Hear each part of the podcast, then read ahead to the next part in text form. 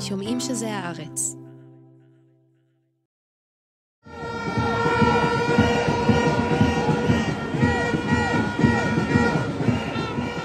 השבוע הפודקאסט של הארץ, אנחנו במהדורה מיוחדת בעקבות הטלטלה הפוליטית והמשבר החוקתי שלתוכו דוהרת ישראל. ליאור קודנר באולפן.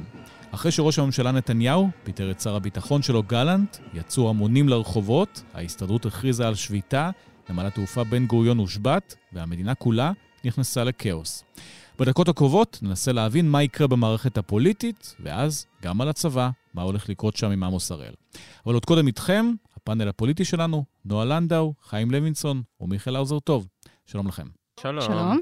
אז uh, אפשר לקפל את האירוע או שזה רק מתחיל? תלוי מתי הפרק ישודר, אנחנו הרי מקליטים מראש, לא יודע, חיים אוהב אה, להמר ולהתבזות. אבל לדעתי... ברור, אה, כן. אני חושב שכבר אמרתי את זה אצלך לפני שבועיים שלוש שלא לא לא יהיה חקיקה, כי אני חושב שגם אין לה שום היגיון. זאת אומרת, המחיר שהימין ישלם על העברת החוקים האלה, לעומת התועלת שיש בהם, שבסופו של דבר, היא לא החזון האפוקליפטי של יריב לוין ויאיר נתניהו למערכת המשפט. אני חושב שזה זה חסר היגיון, האירוע הזה נגמר. אבל למה היינו צריכים להגיע עד עכשיו? כי זה שיטת הניהול של נתניהו, תמיד ברגע האחרון. אני חושב שאמרתי את זה פה בפ- נכון. בפוד, הוא תמיד זורק פנימה את כל הכסף, ובמקרה הזה הוא הפסיד את המיליון דולר שהוא זרק, אה, שהוא זרק פנימה, שהיה יכול לקפל את ההפסדים שלו כבר ב-100 אלף דולר. אבל כשהוא פיטר את שר הביטחון אה, גלנט, שאולי זה באמת הקש ששבר את גב הגמל, הוא לא הבין לפני זה, נכון שתכף תגיד יאיר נתניהו מייעץ לו והוא לא מבין והוא חי בתוך בועה, אבל הוא לא הבין שהוא נכנס לאיזה אירוע? אה, אני חושב שנקודת ההסתכלות שלו כבר הפסיקה להיות הציבור הרחב, אלא אה, הוא מסתכל רק על הליכוד ועל הבייס שלו, הוא התאהב בזה. אני לא יכול להסביר לך, אתה צריך להכיר פעם את צחי ברוורמן ויוסי אין- שלי. אין סביבו אנשים בכלל. כדי... כן, אבל אתה מכיר את יוסי שלי וצחי ברוורמן. אז בוא תסביר למאזינים גם. זה, זה, זה, אני אפילו לא אקרא להם איזה להקת חנפנים, זה באמת אנשים שהפוטנציאל התעסוקתי שלהם בשוק הפרטי הוא במקרה הטוב להיות מדריך כדורגל בחוג למתנ"ס, ואני לא מזלזל במדריכי כדורגל בחוג ואז מה, הם יושבים איתו למתנ"ס. בחדר ואומרים כן, כן, כן? ומה שהוא אומר זה קדוש, וכמה הוא כל היום, הקריטריון היחיד לבחירתם זה יכולת החנופה שלהם לגברת ולאדון. וזה, את- את- ולילד. ולילד. אה, אתה ראית במכתבים שמיכאל שמש הביא מהלמ"ס, איך, איך הוא קורא לו כבוד ראש הממשלה במכתבים רשמיים, לא מספיק ראש הממשלה. זה, זה, זה האקוסיסטם שבו הוא חי, הוא מנותק, ו, והילד שחי ב, ב, במקום שקרולן גליקי זה סופר פובליציסטית, שהיא, שהיא מבינה את כדור הארץ. זה אדם שאתה מחבר אותו למכונת אה, אמת, והוא משוכנע באמת ובתמים שה-CIA, ביחד עם משרד החוץ האמריקאי, רוצה להדיח את נתניהו, כי הוא זה שמונע מארצות הברית לחמש את איראן בגרעין שישמידו אותנו. אבל חיים... זה המצב. חיים, אני חושב שאתה טועה. אני חושב שההערכה שלך היא הייתה נכונה עד לפני אה, ש- אה, שלושה, ארבעה חודשים כשהוקמה הממשלה. שיטת נתניהו, שכמו שאתה אמרת, זורק את המיליון דולר, ואו שיישרף או לא יישרף, הייתה נכונה, ואת נתניהו, אני מזכיר לך שלא מקיפים איזה אנשים אה, גאונים מזה שנים רבות, ונתניהו מסיר ומסיר מסיר את יועציו מזה שנים רבות, אבל זה לא המצב שבו היינו עכשיו. אני, חשב, אני חושב שאתמול בלילה, כשנתניהו החליט לפטר את יואב גלנט, הוא היה בטוח שהוא הולך על החקיקה הזאת. הוא היה בטוח שהוא הולך על זה עד הסוף. נתניהו, ומה הוא חשב על שיקרה? הוא היה בטוח שהוא הולך להעביר את זה. לא, אבל הוא יפטר את שר הביטחון ומה, ההמונים יריעו, המפגינים לא, ילכו מהכבישים? לא, כמו שנתניהו לא חזה את עוצמת ההתנגדות לכל הרפורמה, הוא גם לא... ברור שהוא לא חזה את מה שקרה אתמול בלילה, ברור שהוא לא חזה את מה שקרה על איילון, שזה אגב חלק בדיוק מאותו ניתוק, ש- שכאן אני מסכים איתך, חיים. אבל למה בכלל לא פיטר אותו? בואו נחזור לנקודה הזאת. למה היה צריך לפטר אותו ולא לחכות עד שהוא יצביע נגד? כי זה מה שהחליטו יריב לוין ויאיר נתניהו. יריב לוין, יש לו אה, אה, גישה ישירה ומאוד מאוד טובה לשר נתניהו וליאיר נתניהו. הם נמצאים שם בקשר, ולפעמים הוא עושה מערופים על נתניהו עצמו בעזרת אשתו ויל, וילדו. אולי הוא חשב שאנשים יבינו שהוא הולך פה עד הסוף, ויריעו לו כל ה... הוא לא חשב גלית שאנשים... דיסטלים ושלמה קרעי, לא אנשים חיים, ברחוב. הוא היה בטוח שהוא הולך עם זה עד הסוף. אתמול בערב לא נתניהו היה על בטוח זה. שהוא הולך עם זה עד הסוף. נתניהו תמיד מחליט ברגע האחרון, וזה היה צפוי, אמרנו את זה פה בפוד כמה וכמה פעמים. הוא תמיד מחליט ברגע האחרון, הוא תמיד רוצה לראות את התגובות, הוא תמיד מנסה לתמרן, הוא נכון. תמיד בודק מהאמריקאים, הוא תמיד שם רגל בתוך המים, ורק אז הוא מחליט אם לקפוץ פנימה בשנייה האחרונה, והנה בשנייה האחרונה הוא החליט ש, שזה טעות. פשוט המחיר שהוא שילם פה בדרך על ההימור הזה, היה הרבה יותר גדול מאשר על הימורים מופקרים אני אחרים חושב שלו. שהסיפור כאן הוא הרבה יותר גדול, והוא הרבה יותר... אה, והוא שונה מכל הפעמים הקודמות.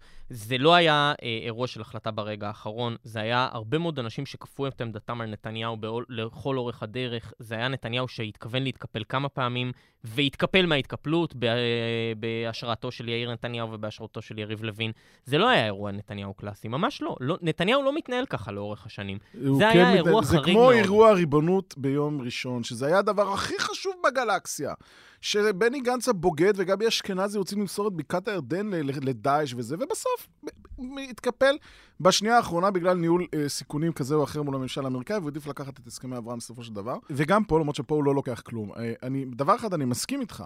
אני חושב שנתניהו הרבה פחות שולט באנשים באופן אבסורדי, זאת אומרת, דווקא בממשלת ה-64, שכל כולם מורכבים מעדר שופרותיו ומעריציו, ואין לו... ימין על מלא. כן, ואין לו כחלון כמו שהיה לו בממשלה, או בני גנץ כמו שהיה לו בממשלה. כולם על מלא מלא מלא מלא מלא. דווקא בממשלה הזאת הוא הרבה יותר נגרר אחרי ה-nobodies שמקיפים. אבל. זה נכון לגבי הכל, גם בתוך משפחת נתניהו היחסים השתנו, חיים, ואני בטוח שאתה, שאתה תסכים עם זה. השפעתו של יאיר נתניהו ב, בשבועות האחרונים לא דומה להשפעה שלו לפני שנה. לא דומה, זה לא אותו סיפור. הוא צובר השפעה מ-2000, זה לא מבחירות סיפור. 15 הוא צובר וצובר. אני לא אומר שלא, אבל אנחנו... ההשפעה זה גם על אותם ח"כים. שהוא מפעיל כן, ואנחנו. רואים את נכון, ההודעות שלהם? נכון, יש, בוודאי, יש לו מפלגה היום. יש לו סיעה בתוך לא, הסיעה. זה שליריב לוין יש קשר ישיר עם יאיר נתניהו, שיודע להפעיל אותו בעת הצורך, זה דבר שלא היה כאן. ולכן גם זה מה שאני אומר, שזה לא נתניהו שמקבל את ההחלטה ברגע האחרון, זה יאיר נתניהו שמקבל את ההחלטה ברגע האחרון. זה, זה יריב לוין שמקבל את ההחלטה ברגע האחרון. נתניהו הרבה יותר נגרר בסיפור הזה. אין מה להשוות, זה לא אותו ניהול, זה פשוט לא אותו ניהול. אם אנחנו מדברים באמת על חברי הכנסת שנתניהו מפעיל והשרים מהם, אתה מתכוון ליאיר נתניהו. כן. יריב לוין, שלמה קרעי וגלית דיסטל, זה די ברור של... לא אתה קורא לה דיסטל, אני מת לדעת. אז מה, את בריאן? להוסיף את? לא, לי כוח, זה דיסטל, בשם לא? אה, בסדר. אה, בסדר. בסדר, אני כותב בעיתון, אני לא ברדיו. אה, ואנחנו רואים אותם בסדר. ישר אה, מצייצים ברגע שאומר להם, לכו לצייץ? בוא, אתה רואה את המסרים שלהם, שזה מסרי יאיר אחד לאחד. אני לא יודע אם צריך להגיד להם ללכת לצייץ, או שהם נכנסים לבד לפיד של יאיר, וזה בעיקר, זה לא רק ה... זה הרבה פעמים. זה לא רק את המסר. זה הסגנון.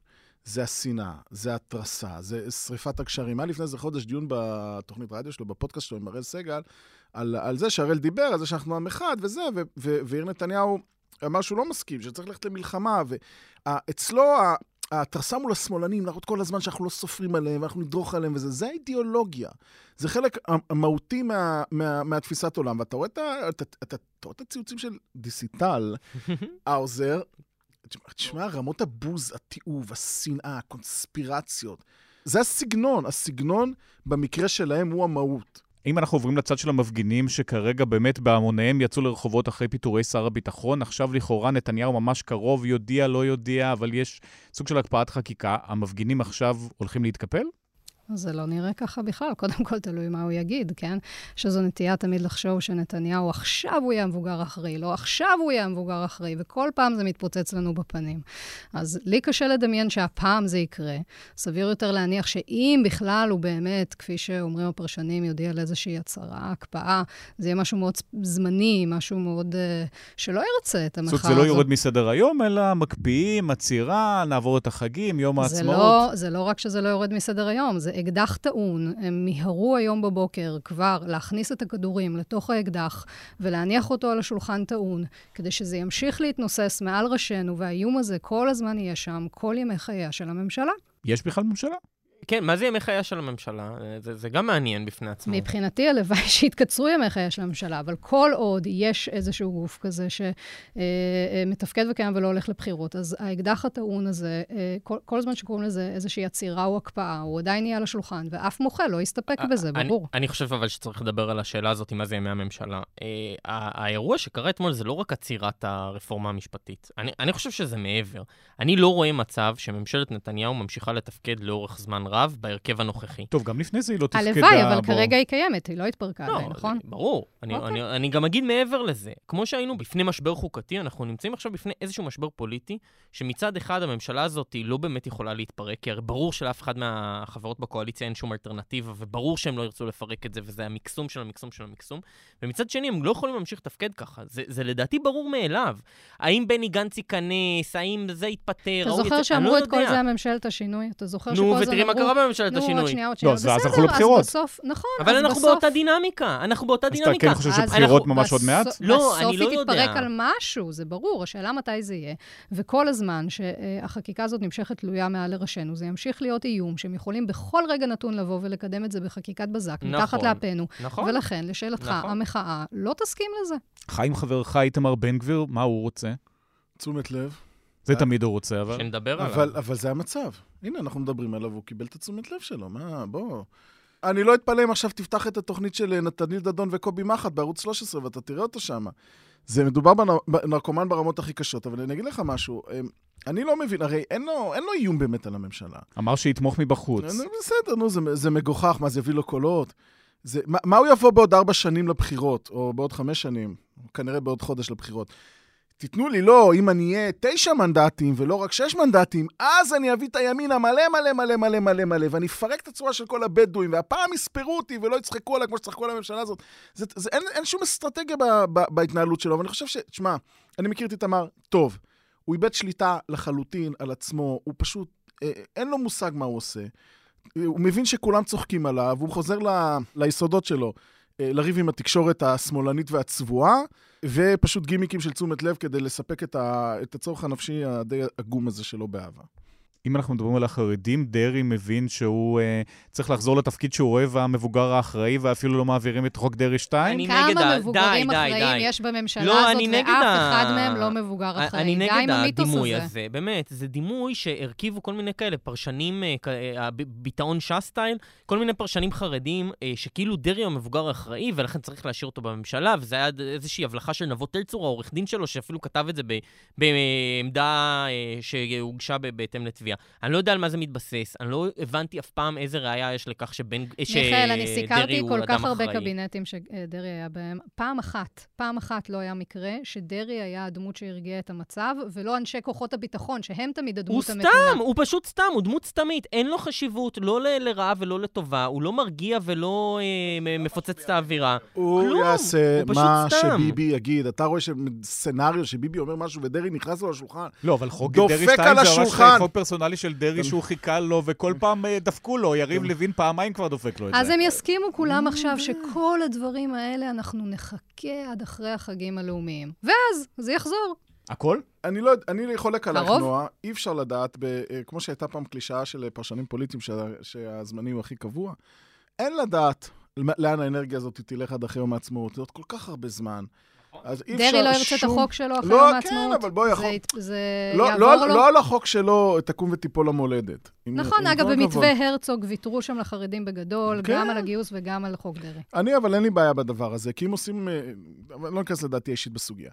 אי אפשר לדעת מה יהיה אחרי יום העצמאות, אי אפשר לדעת איזה דינמיקה תהיה בקואליציה, אי אפשר לדעת שמחוקקינו כמו בארצות הברית? יחזרו לבתיהם? בליל הסדר, איזה תגובות הם ישמעו. אתה קונה הקפאה? במצב הנוכחי, זה כן. מה יש. לא עצירה, לא חזלוש. הקפאה, מה זה. עצירה זה- וחזלוש? מה זה טכנית אומר? לא, לא, מה זה אומר טכנית עצירה וחזלוש? ירדנו מזה.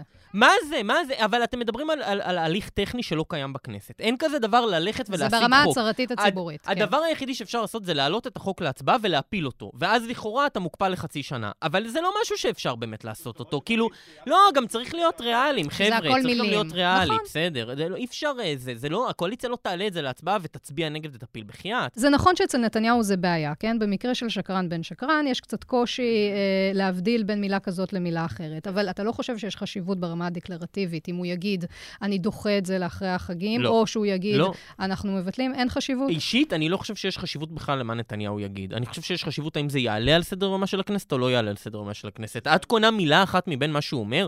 אכפת לך באמת אם הוא יגיד אה, אה, הקפאה או עצירה או גניזה או זה גריסה? מראה על כוונות ציבוריות כלשהן. עזבי, נו, זה מצחיק. אבל זה יכול להשתנות באמת מחר. הבן נכון. אדם הזה, הבן אדם הזה, אי נכון. אפשר, הרי- אי אפשר לקנות מילה שלו אחת, אז את אה, קונה ומתעקשת שהוא יגיד בסדר, גניזה. ולכן המחאה, ולכן המחאה לא תקנה את זה. אני גם לא חושב שהמחאה תקנה את זה. אני, אני לא חושב שהמחאה תקנה את זה, אני לא חושב... תהיה איזושהי ירידה, תהיה איזושהי אה, אה, בלימה כלשהי, אבל את יודעת, זה, זה דברים שגם יכולים להשתנות ברגע, יעלה, ירד, ירד, יעלה. כוחה של המחאה שהיא במסות ובקונצנזוס מוחלט בקרב המחנה שלא תומך בממשלה, כולל אנשים שתמכו בממשלה. הם- הם- תמיד יישארו אנשים שימחו ואנשים שילכו עד הסוף, ואני רואה דברים מופרעים, גונן בן יצחק מצייץ שהמחאה לא תסתיים עד שיכניסו לכלא את, את כל מי שהיה חלק בהפיכה. אז תמיד יהיו אנשים, אבל יש הבדל בין מה שהיה אתמול בלילה, שמאות אלפים יצאו ברגע, באמת, באיזושהי התפרצות קולקטיבית של זעם, לבין עשרת אלפים איש שהם אה, אוהבים את האנרגיות האלה, ובסדר. באיזשהו שלב זה ידלל את עצמו. אגב, כמו כל המחאות שראינו, כן? גם אה, מחאות בלפור, היו להם תקופות יותר אה, עמוסות ותקופות פחות עמוסות. אני לא רואה בזה איזושהי חשיבות גדולה. גם הפחד, כאילו, אני חושבת שכל עוד הסיפור של... לא, אני לא מסכימה איתכם על זה, שאני חושבת שהאנשים שמוחים עכשיו, הדבר שבסופו של דבר הכי חשוב להם זה הוועדה לבחירת שופטים. וכל עוד הדבר הזה על השולחן, אני לא רואה את המחאה מתדללת. במשך 12 שבועות אמרו לנו שהמחאה תיחלש, כי ככה קורה למחאות. לא, זה רק יתעצם, לא, ויתעצם, תדלק ויתעצם, את זה ותדלק את זה. ותדלק את זה. בסדר, הוא ימשיך לתדלק את זה, כי ככה הוא, הוא לא יכול אחרת. זה, אמר עכשיו לוינסון. נתן פרופיל פסיכולוגי של איתמר בן גביר, ובצדק. הם פירומנים, ככה הם, הם לא יכולים אחרת אלא להדליק. אבל את צודקת, ו- וצריך ל- ל- ל- להשליך את זה למקרו, כי האירוע כאן הוא לא הרפורמה המשפטית אה, בפני עצמה, האירוע הוא הרבה יותר רחב. האירוע הוא כל התנהלות ממשלת נתניהו. היום זה הרפורמה, הם התקפלו, אז מה, אז מחר הם לא ירצו לסגור את התאגיד, מחרתיים הם לא ירצו למנות את יוסי שלי לראש הלמ"ס? הרפורמה, אבל זה ההתנהלות. לא האם נתניהו סיים את תפקידו ההיסטורי או לא? אתה יודע. שומע יותר ויותר אנשים במחאה, ש... כן, שאומרים שהסיפור הוא נתניהו ולא רפורמה. אני, אני חושב שהסיפור הוא לאו דווקא נתניהו, אלא ממשלת נתניהו הנוכחית. ולכן אני חושב שאתמול דה פקטו ממשלת נתניהו נפלה. איך שלא נגלגל את זה, יכול להיות שלא נצא לבחירות בשנה הקרובה, ויכול להיות שאפילו לשנתיים הקרובות, ממשלת נתניהו הנוכחית נפלה. מה זה אגב? אוי, לא מיכאל, זה יכולה הכי קל? להגיד התחלת הסוף. איך אני אוהבת את לא, זה? לא, לא, לא, כל- לא, אני אבל יכולה- אני אומר כל בדיוק הטורים ההפך. שהם כאילו התחלת לא. סופו של אבל אני אומר נתניהו. ההפך, נועה. אני זה אומר יכול להיות סוף מאוד. ארוך. מכיוון לא, שאת שנייה, המעסיקה, שנייה, מכיוון שנייה. הבוסית פה, בואי, בואי נגיד את זה ככה. אם תוך חודש הממשלה לא לא מעסיקה. נופלת, את מפטרת את האוזר? בוא, עושים פה skin in the game, כמו תגיד שאומרים. לי, תגיד, תגיד לי, אתה אי פעם פוטר עיתונאי בגלל נבואה לא נכונה? והיו הרבה. נבואות לא נכונות פה. חברים, עיתונאים הם הנביאים הכי גרועים שיש על פני לא, כדור הארץ. גם פוליטיקאים, אני. חולק עליך במהות, כי אני אגיד לך למה. המחאה פה גם במובן מסוים היא נגד כל הפופוליזם. זה, הרפורמה המשפטית היא ביטוי של עליית הפופוליזם. זה מה שמאיר פה את האנשים, מהמם. שמבינים שהאנשים האלה זה חבורה של מופרעים שרוצים כן. להרוס את המדינה ואין להם מושג מה הם עושים. ובמובן הזה, גם אם המ- המהפכה המשפטית תיגנז, זה לא נגמר. המפעל של החוקים המשוגעים שם, והשיגעון גדלות שם, לא נגמר. טוב, זה גם מה שמיכאל אומר. עליך, לא, אבל כאן אני חולק עליך, כאן אני חולק עליך, לא וככה לך אני אסביר. וגם ככה טוב, אני אבל לא אסביר יצאו לנועה. לרחובות בגלל סגירת התאגיד. לא, אבל חבר'ה, זה לא קשור כבר לרחובות, וזה לא קשור למחאה, הייתה וזה לא מחאה קשור... די- די יפה וזה גם לא קשור. למועד לא הבחירות. זה לא קשור למועד הבחירות. אני אמרתי ב- ב- באופן ממש ברור, אני לא יודע אם יהיו בחירות השנה, או בעוד שנתיים, או בעוד שלוש, שלוש, וזה לא מה שאני אומר. אני אומר דבר אחר. נתניהו דה פקטו, לדעתי אתמול הבין שככה זה לא יכול להימשך. נתניהו הבין שהוא עושה לעצמו השמדת ערך מטורפת, וזו הסיבה שממשלת נתניהו במתכונתה הנוכחית נפלה. כן, אבל איך הוא לא הסיבה- הבין את זה עד עכשיו? לא, אני שנייה, לא וזו מאמינה, אתה הסיבה- יורד עליי שאני מאמין למילה של נתניהו, ואתה סומך עליו שהוא הבין משהו? כן, לא אני- נמאס לך לא, אני להתאכזב? אני אני חושב שנתניהו נפל לו אסימון מאוד מאוד לא, משמעותי. רק עכשיו אבל? חיים, נפל לו האסימון? לא, מה, אל תשכח שיש לו את המשפט, ויש את הגברת ואת הבן. והעורך דין שלא רוצה לייצג אותו יותר. שהרפורמה היא כרטיס היציאה שלו מהכלא, ש... שהוא ישתמש, יפדה את זה ביום מן הימים. זה פקטור דרמטי פה באירוע הזה. ועוד פעם, אם היה לנתניהו אלטרנטיבות, אם בני גנץ היה אומר, קח אותי ביבי, טוב, הוא אז חצי אולי- אמר את זה, אגב, שאין. כבר. אז אולי... ברור שאין. אבל תקשיב, הוא לא, במצב... גנץ לא אמר את זה אבל- כבר. במושגים בערך. של- לא, לא, לא. לא. במושגים של שידוך בציבור החרדי, הוא בגיל כן. 40, לוקחים את העיוור חולה פיסח חיגר שנשאר בפוניביץ' ורצים אז קדימה, רגע, אז זה יש מה לי שאלה יש. בשבילכם. לדעתכם, אחרי שנתניהו שמע את מה שהוא שמע ממזכיר המדינה האמריקאי, ומנשיא צרפת, ומראש ממשלת אה, בריטניה, ומנשיא גרמניה, אחרי שהוא שומע את כל הדברים האלה, וקורא את הכתבות פרופיל שנכתבים עליו בכל עיתון אה, אה, בינוני עד גדול בעולם, באמת אתם חושבים שזה לא מזיז לו? באמת אתם חושבים שהוא לא מתרגש מזה? אני אפילו אגיד לך. את אני נקודת המפנה. שכן, אני חושב שכן. ב-2018, כשהיה סיפור של מתווה האו"ם, הייתה הפעם הראשונה שאנשים פתאום אמרו, רגע, למה הוא מתנהג בצורה לא רציונלית? מה זה מתווה האו"ם? אמרו תזכיר לנו. כשנתניהו אה, הגיע להסדר אה, עם האו"ם על אה, שילוח אה, מבקשי מקלט, וברגע האחרון נסוג, בגלל מה שטענו שהייתה התנגדות של הבייס שלו, שזה גם לא דבר כל כך מדויק, שפי פז זה באמת, זה לא בייס, זה מספר מאוד זעום של אנשים. הכניעה שלו אז... הבייס הטוויטרי. כן, לחסל את כל הסיפור הזה של מתווה האו"ם, שבעיני הרבה אנשים הוא היה איזשהו מתווה, יש על זה ויכוחים, אבל נגיד שזה היה איזה דבר סביר לעשות. זה פוצץ, לדעתי, האירוע הזה היה הסימן הראשון, שאין דבר כזה יותר נתניהו הרציונלי, השקול. לא אלאור עזריה? שבסופו של דבר, אחר כך היו המון המון מקרים, אבל בסופו של דבר, אני לא קונה את התזה, והיו לי כמה שעות נתניהו, אני לא קונה את התזה שהוא בתוך תוכו הליברל האמריקאי, שנורא חשוב לו יראו אותו בניו יורק טיימס, והוא רוצה שהעולם אה, אה, יראה אותו כמנהיג השקול והאחראי. זה פשוט, אני חושבת שבגלל מה שחיים אמר, אני מסכימה איתו, שזה עניין של הנסיבות שהוא נמצא בהן עכשיו. זה אפילו לא חשוב אם הוא רוצה להיות כזה או לא רוצה להיות כזה, אכפת לו מהדימוי שלו, לא אכפת לו, יש לו נסיבות מאוד מסוימות. הוא תקוע בתוך העניין גם המשפטי וגם הקואליציוני, וזה מה יש, והוא צריך להתמודד עם זה. לנתניהו היה נורא חשוב לפרסם את הספר שלו, כי הוא לא רצה שסיפור חייו ייכתב על ידי אנשים שהם לא הוא.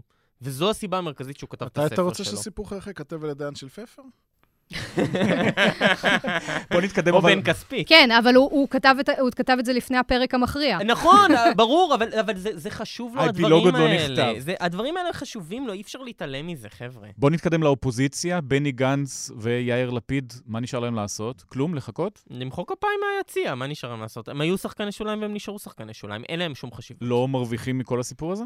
לא יודע, אולי בני גנץ קצת עולה במנדטים, אבל מה זה חשוב? יש עכשיו בחירות? אין עכשיו מה בחירות. שהכי טוב במחאה הזאת, שאין לה מנהיגים, שאין רווח פוליטי לאף אחד מזה. אם אנחנו נזכרים במחאה החברתית של 2011 ובסוג המנהיגים שצמחו לנו אז, אז טוב שהמחאה הזאת מבוזרת ואין לה מנהיגים, וטוב שאף אחד לא אני מרוויח חושב שיהיו מזה. מסגרות פוליטיות חדשות, המסגרות הקיימות הן פשוט לא מה, רלוונטיות. אה, שקמה ברסלר מקימה מפלגה? לא, בימין בעיקר, אני משוכנע שיש אה, משהו בימין. בוא נגיד שקמה ברסלר, אה, בסדר, אבל זה על קולות מרץ עבודה. היום מרב מיכאלי, לדעתי, שמעון ריקלין יותר פופולרי בתל אביב ממרב מיכאלי.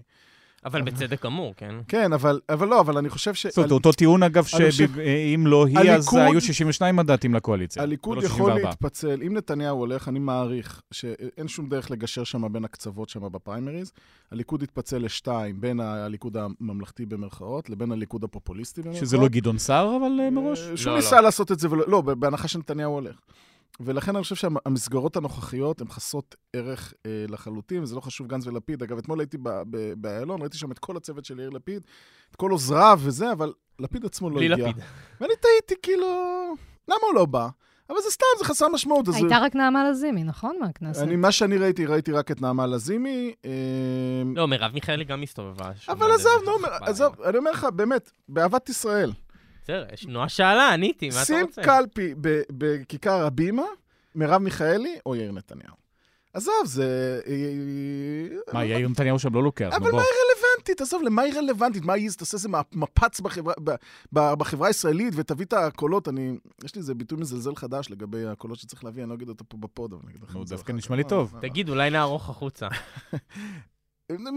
היא תשנה את המפה האסטרטגית במדינת ישראל ותביא את מעמד הביניים מ- מהליכוד, נו די, די, זה... אבל מה כן, חיים? מה? כן? מה זה מסגרת חליפית? מה אני, יקום? אני חושב שיכולה לקום איזשהו מסגרת, אני לא יודע מה היא, אבל היא יכולה לקום באמצע. איזה מקום, עוד פעם מפלגת מרכז? כן, ב- ברור. תשמע, בסוף יש לך מר- המרכז, יש מלחמה על המרכז, יש מרכז ישראלי. נו, וזה יש- לא בני גנץ, אבל יש אה, אנשים טבוע שאני שם יכול- עמוק? אני יכול לאפיין, נכון, בני גנץ במקום מסוים כן, אבל אתה יכול אבל אותם מה גם... שאין זה שמאל, העבודה דמוגרפית. ומרץ זה מה שהתרסק. אני קורא לזה אנשים שאוהבים את השכונות החדשות. מה זה השכונות החדשות? אתה מודיעין? יודע, כן, אנשים שאוהבים לגור במודיעין, בבאר יעקב, בראשון לציון, בנתניה, בכל, ה, בכל המגדלים האלה ש, שנראים באופן גנרי, עם הגינה למטה ושתי חניות בטאבו. אבל נתניה חזקה במחאה. אבל שמה, נכון, ושמה, יש שם אנשים שהם לא בשיגעונות של סמוטריץ', והם הם מרכז דוד ביטנים למיניהם. רוצים רמת שהם- חיים אה, גבוהה, כן, סבירה, ושהם ולא רוצים לשתו- לשמוע אבל- את כל השטויות האלה. ובעיקר שהם מחוברים לישראליות. וכן יש שם איזה פוטנציאל להעביר קולות. נתניהו הצליח ליצור את הדיכוטומיה הזאת של ימין ושמאל, שאם אתה הולך לשמאל אז אתה בוגד במדינה, וערבים יבואו ויהרגו אותנו. והוא צריך לקחת את הקולות שלהם, אבל כן יש שם איזה פוטנציאל תיאורטי של עשרה מנדטים של מרכז, שבוודאי מרב מיכאלי לא תהיה דמות שתסחוף אותה. כן, אבל למי השמאל יצביע, חיים?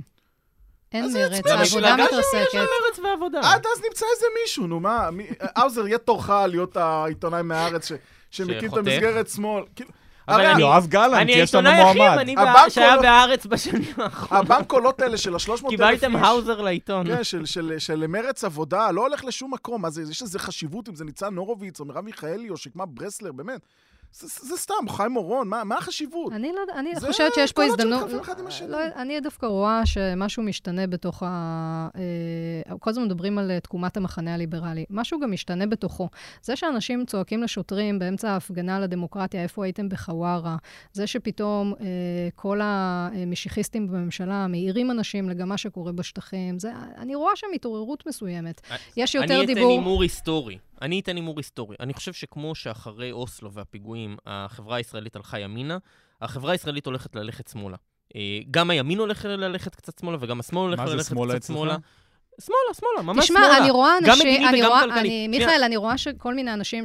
אנשים ממלכתיים כאלה, כן? שעד לפני שנייה, כאילו נורא נזהרו להגיד כל דבר שנשמע כמו שמאל. כן. פתאום אומרים דברים כמו סמוטריץ' להאג, כן? ואני לא מאמינה שאני שומעת את זה. יה, כן, יש תזוזה שמאלה לא, כלשהי. אז, אז אני אומר, שוב פעם, אני אומר שזה תהליך היסטורי שמתחיל עכשיו, ויש לו שני רג... שתי רגליים. הרגל אחת היא הרגל הכלכלית, שאת ראית אותה היום בצורה מטורפת. זה שראשי המשק היו בבניין ההסתדרות ביחד עם ארנון בר דוד, זה, זה, זה, זה מחזה שלא דמיינתי שאני אראה אותו, כן? זה עלייה מטורפת של הסוציאליזם. ומצד שני, אני חושב שאירוע חווארה הוא אירוע סופר אסטרטגי. הוא אירוע לכאורה טקטי, אבל בעצם הוא אסטרטגי. אנשים עשו קישור במוח שלהם בין המופרעים האלה שמקדמים את הרפורמה המטורפת, לבין האלה שלא מגנים את השרפה של הכפר, וזה אותו סמוטריץ', וזה אותו איתמר בן גביר, וזה בעצם אותו דבר, ומי שתומך ברפורמה גם תומך בלשרוף את כל הערבים על הכפר. ולכן האירוע הזה של חווארה, רגע, עזבי שזה אירוע מזעזע ברמה האנושית, בסדר? אבל הוא אירוע טקטי, הוא אירוע מאוד מאוד נקודתי, הפך לאירוע סופר אסטרטגי בגלל הטיימינג שהוא בא. ופתאום, אני חושב שאת הולכת לראות את זה, שאנשי ההתנחלויות הולכים לשלם מחיר כבד מאוד על הרפורמה הזאת. אנשים, הם הולכים לאבד חלקים בציבור הישראלי. הציבור הישראלי, להערכתי, ברור. בתוך כמה אגב, שנים הולך מקד... שמאלה. זה המזרחים מקדמים את הרפורמה, או ציונות דתית? כל מקום שאתה מסתכל עליו, יש דתיים. בין אם זה קהלת ובין אם זה רוטמן. אני חושב שזה במקרה הזה זה סמוטריץ' ובן גביר, בסדר? סמוטריץ' ובן גביר מאוד... שמחה רוטמן גם... אה, ברור, שמחה רוטמן זה הציונות הדתית. וכל הספיחים שלהם. איזה שופטים הם רוצים בעליון שיממשו את האידיאולוגיה שלהם? הם רוצים שופטים מרוקאים או מהציונות הדתית מתנחלים? מצאו אתמול אחד שגינה את הפריצה למספרה של שרה נתניהו. להערכתי זה... כן, המרוץ כבר התחיל. אם היו רוצים למנות את אותו רפי ביטון, נכון? זה היה רפי ביטון? לעליון, תאמינו לי שלא היו הולכים לכזה רפורמה. אני חושב שהם ילכו עשרה צעדים אה, קדימה מהרפי ביטון הזה. אני באמת, תקשיבו, אני לא אתפלא, אה, שוב פעם, אנחנו כבר מדברים על הקרח, כי לא יהיה, אבל אני לא אתפלא אם היו מעבירים את הרפורמה, ושמחה רוטמן בעצמו היה רוצה להיות ממונה לבית המשפט העליון. אתם צוחקים, אבל אני אומר לכם שזה לא הזוי. אז למה לשים לב בימים הקרובים? אני הייתי שם לב uh, בעיקר ל, ל, לנתניהו, אם הוא מנסה לצמצם, uh, מה שנקרא, לחתוך הפסדים, ולחתור חזק חזק חזק לתוך uh, לבבותיהם של uh, האנשים שיושבים בבירות אירופה וארצות הברית, או האם הוא מנסה לחתור חזק חזק ללבבות של הבייס. זה בעיניי השאלה המעניינת, וזה גם מה שיגיד האם באמת, ההימור שנתתי נכון או לא, האם באמת דה פקטו ממשלת נתניהו נפלה מבלי שהולכים לבחירות או לא, זה לפי איך שנתניהו יחתור, אם נתניהו יחתור לצ... לחתוך הפסדים או שהוא יחתור לבייס שלו, זה לדעתי. מסרבת לתלות תקוות בבנימין נתניהו. אני חושבת שהוא יעשה הכל כדי להמשיך בדרך הזו. זה, אני תולה את התקוות שלי במחאה, ומה היא תאפשר לו ולא תאפשר לו לעשות. נועה לנדאו, חיים לוינסון, מיכאל ארזר טוב, תודה רבה. תודה. תודה.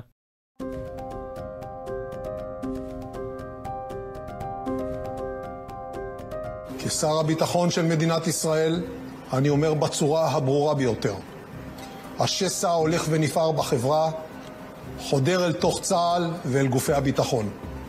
זו סכנה ברורה, מיידית ומוחשית לביטחון המדינה. לדבר הזה לא אתן את ידי.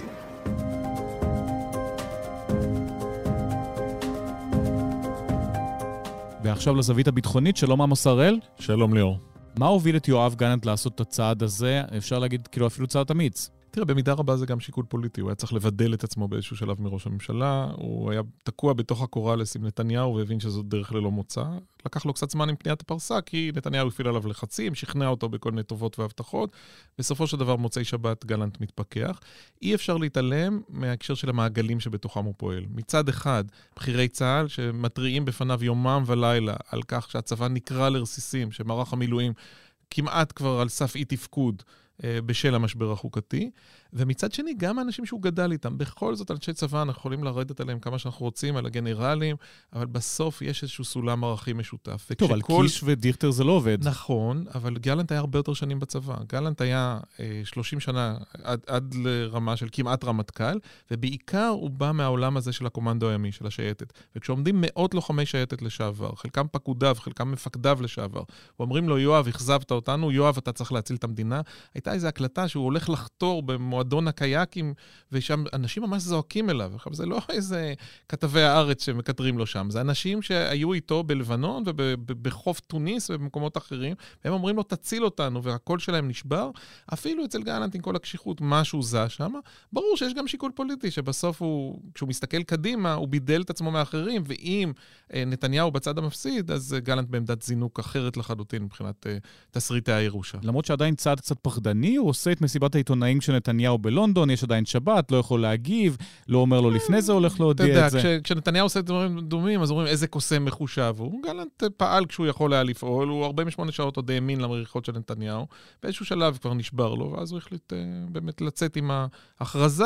גם אז עברנו עוד איזה 24 שעות משונות, עד להחלטה עדיין מפתיעה, זה כאילו הכתובת הייתה על הקיר, אבל ההודעה של נתניהו מאתמול בערב, באמת, אה, אני חושב שהיא עוררה תדהמה. גם אצל גלנט הוא לא הבין שזה הולך לקרות? חושב שגלנט ידע שזה עשוי לקרות, אולי לא כך אבל מהר. בתוך מערכת הביטחון, אלופים, אה, ראשי זרועות הביטחון האחרות, ראשי אגפים, כולם היו שם באיזה טלטלה, טלטלה מטורפת. אז השיחות של השעות שאחרי היו בעיקר קצינים בכירים בצבא, מתייעצים עם חבריהם באזרחות, חלקם מפקדיהם בעבר, מה עושים? האם, איך זה מקרין עלינו? האם אנחנו צריכים להתפטר? אני חושב שהתשובה כרגע היא לא. אה, קולקטיבית, מה שהרצי הלוי, הרמטכ"ל, מנסה לעשות כרגע, הוא לצופף את השורות, להגיד לאנשים, יש לנו משימה, אנחנו חייבים לשמור על צה"ל שלם ומחוץ לסיפור הזה. בהמשך, ייתכן שיהיה מקום להחלטות עקרוניות, לשיקול דעת עצמאי של אנשים. כרגע אנחנו חלק מקבוצה שמנסה להישאר בליגה, שמנסה לשמור על עצמה שלמה בתוך אירוע, באמת טלטלה שלא חווינו מעולם. אף רמטכ"ל קודם לא היה בנעליו של הרצי הלוי ולא יכול באמת לייעץ לו מה לעשות עכשיו. זה עוד הפיך? כשבימים מדברים על זה שהייתה פה סרבנות והיא לא טופלה, ועכשיו אחרי כל אירוע, אחרי כל חקיקה, יכולה להיות סרבנות אז כזאת? תראה, קודם כל יש פה תרגיל של נתניהו. הוא כבר כמה זמן אה, אה, דופק בראש עם הסיפור הזה של הסרבנות, וראית שגם הטיעון להדחת גלנט היה לא עמד בפרץ מול אה, קדחת הסרבנות שכביכול אה, אחזה באנשי המילואים. צריך להגיד, כבר הרבה שנים, אנשי מילואים בישראל, גם אם זה לא חוקית מוגדר ככה, הם בפועל מתנדבים, והקבוצות שהובילו, הטייסים ואנשי המ"מ, מערך המבצעים המיוחדים באמ"ן, כמעט כולם מתנדבים. אתה לא, אף אחד לא מחייב אותך להגיע למקומות הללו. בוא נסביר מה זה עושים- אומר, שהטייסים מגיעים פשוט יום בשבוע, וזה לא מגיעים- במסגרת החוק זה אפילו. אין צו, אין צו. זה משהו שאתה מסדר מול הפקידות בטייסת. השבוע מתאים לך לבוא ב- ביום הזה, זה- הייטקיסטים, זה רופאים, זה עורכי דין, אנשים שבאמת נותנים אה, את מיטב שנותיהם עד גיל מאוד מאוד מאוחר, אחרי גיל 40 רוב האנשים גם בכלל לא אמורים להיות במילואים. הם ממשיכים את זה מתוך, גם מתוך אהבת הטיס, אבל גם מתוך הבנת חשיבות הדבר. וכשהם שמים ברקס, למה הצבא לא יכול לתפקד? כי חיל האוויר באופן שבו הוא בנוי, חלק גדול ממנו נשען על מערך המילואים. אני לא יכול לתת לך את המספרים המדויקים, הם אסורים? בפרסום, אבל אתה מבין שכשמאות נווטים וטייסים כבר נוקטים צעדים אקטיביים של אי התייצבות, או נמצאים בדרך לשם, המשמעות היא ירידה בכשירות המבצעית של חיל האוויר, שיש פחות מטוסים, פחות צוותים כשירים אה, הלילה להשתתף במשימת אה, מב"ם, אותן תקיפות אה, בסוריה או במקומות אחרים. אי אפשר לעשות איזשהו. shifting, לא מהיום למחר, אבל עכשיו לעוד שלוש שנים, כשמבינים שהטייסים במילואים אולי לא יתייצבו? אז כבר שמעתי כל מיני גאונים שמציעים אה, להסב אה, קצינים בחיל הרגלים, ללמד אותם חצי שנה והם יטיסו, כאילו שככה עשו ב-RAF, בחיל האוויר הבריטי, בקרב על בריטניה ב-1940. אז ראשית, קרוב למחצית המטוסים של חיל האוויר הבריטי התרסקו באותו קרב גבורה להגנת בריטניה. ושנית, יש הבדל בין אה, להטיס ספיטפייר לבין אה, F-35 טוב, גם יש הבדל מלחמת. העולם השנייה או המצב נכון, הנוכחי. אנחנו בתקופה אחרת. אנשי המילואים האלה הם אנשים מאוד מאוד רציניים, באמת, אני, אני לא אוהב את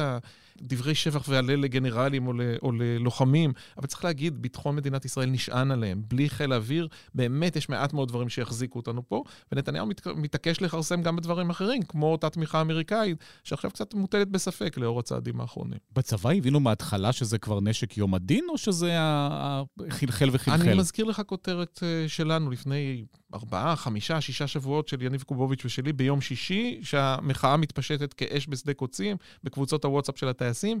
לא היינו אולי הראשונים לזהות, אבל אפשר היה, דיברנו אז עם האנשים הנכונים שאמרו לנו, תשמעו, זה הרגע, זה הרגע שבו נדלקו כל הנורות האדומות, וזה, כך קרה גם אצל מפקד חיל האוויר, גם אצל הרמטכ"ל, ובסופו של דבר גם אצל גלנט.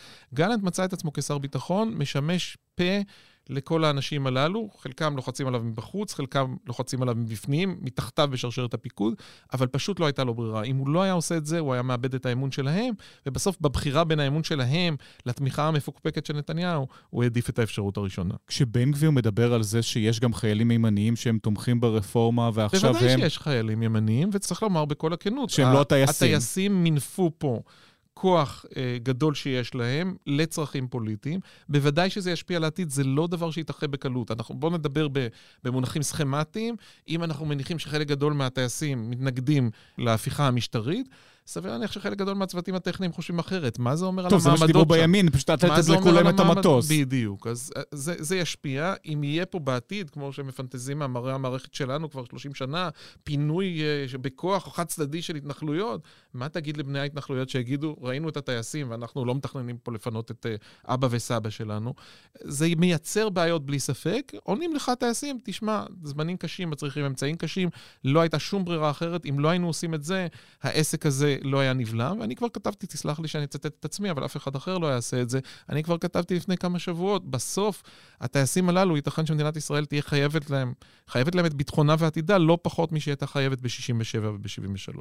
כשמדברים על המודיעין שהגיע, אויבי ישראל יושבים על הגבולות, זה סתם אה, לא, לחפש זה ממש תירוץ? לא סתם. אנחנו מכירים את זה מעבר, גם רמטכ"לים לצורכי תקציב, וגם את נתניהו עצמו לכל מיני צרכים אחרים. איראן וכו'. אבל יש פה אירוע, יש פה אירוע של התלכדות זירות. אנחנו רואים את האיראנים מתקדמים מאוד לכיוון של סף הגרעין. האירוע במגידו, הפיגוע שככה עבר לנו קצת מתחת לרדאר, הוא אירוע מדהים. ההחלטה של חיזבאללה כנראה לאשר, או אפילו להוציא לפועל, פיגוע כזה 70 קילומטר משטח ישראל, מידע שנסראללה קורא את התמונה אחרת לחלוטין. ולא הייתה תגובה ישראלית, רמדאן, אגב. נכון. אנחנו נכנסים לתוך רמדאן עם מתח בזירה הפלסטינית, ויש הבנה שבצד השני, בעיקר חיזבאללה ואיראן, חושבים שזה הזמן לאחד כוחות ולהציק לישראל יותר. זה יותר בשלב של הטרלות, פרובוקציות, לא של יציאה למלחמה. אבל רואים אבל- משהו בשטח, או שזה כן, כן, תיאורטי? הצד כי השני- תמיד לא, אפשר לא, להגיד הצד שזה מה השני- שיקרה. קודם כל, נסראללה אומר את זה מפורשות, הוא אומר, החברה הישראלית, הוא חוזר על נאום קורי העכביש שלו ממאי 2000, החברה הישראלית חלשה כמו קורי עכביש, לא תזכה לחגוג את יום הולדת ה-80. זה מודיעין גלוי, אבל לא כן, לא צריך אבל להיות חכם גדול כדי לראות את זה. אנחנו גם מבינים שהוא כנראה מאשר פיגוע כמו הפיגוע במגידו, 16 שנה, אחרי לבנון השנייה, שכזכור לא הייתה סיפור הצלחה גדול. האיש ישב בשקט, נזהר מאוד אה, מלאתגר אותנו, ופתאום אה, מישהו בביירות מחליט לאשר מהלך כזה. אלה זמנים מפחידים, לכן מערכת הביטחון כל כך מוטרדת. איש רגוע לחלוטין, באמת, בלי שום נטייה להגזמות, כמו גדי איזנקוט, הרמטכ"ל לשעבר, דיבר איתי השבוע והוא אמר, זה מזכיר לי את היום של התשעה באוקטובר 73, זה המצב הכי גרוע שהיינו בו מאז 73, הוא מדבר על ביטחון, על מצב ביטחוני. אבל אז ממש הרגישו שהמדינה נמצאת בסכנה, יכול להיות שהיא אני חושב שיש קורסת. פה סכנה פוטנציאלית, כי אתה עלול למצוא את עצמך במצב של מיסקלקולציה, של הצד השני שלא מבין אותך ומחליט לקחת צעד יותר, אחד יותר מדי, של נתניהו, שאולי הוא לא בשיקול דעת מלא, מגיב בצורה יותר מדי אינטנסיבית, ושל הרבה אנשי מילואים שאומרים לעצמם, נכון שעפים עכשיו, עכשיו רקטות וטילים, עפים טילים על הבית שלי, אבל רגע, יכול להיות שהוא...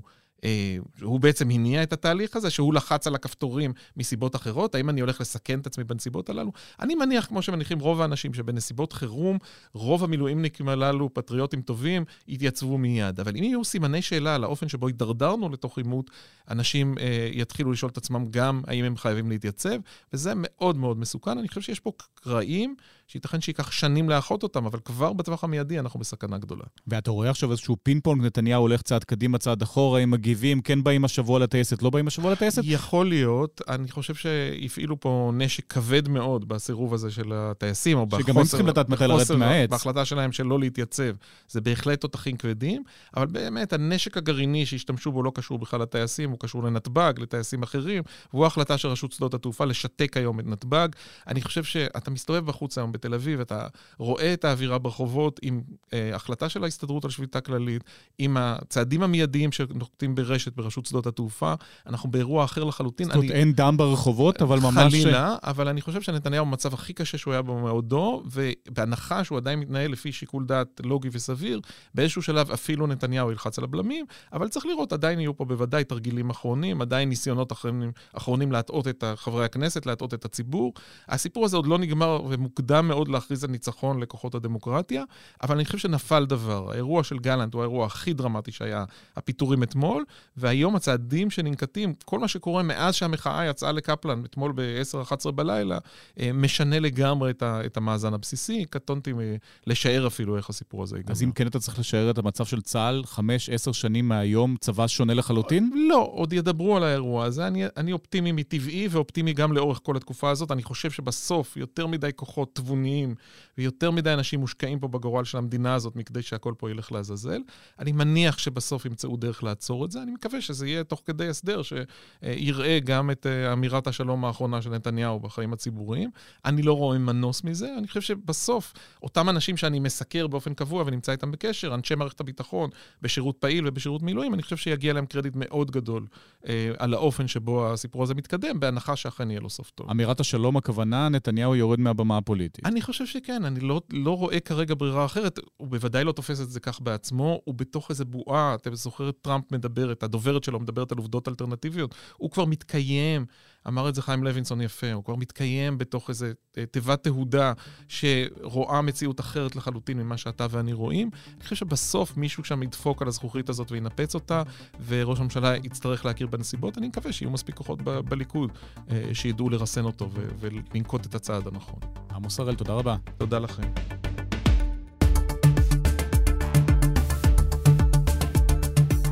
עד כאן, מהדורה מיוחדת של השבוע. אנחנו כמובן נמשיך לעקוב וגם אה, לשחרר עוד פרקים במקרה הצורך. תודה לדן ברומר, שהיה לסאונד, ניצה ברגמן הפיקה. אני ליאור קודנר, להתראות בשבוע הבא, ביום שלישי.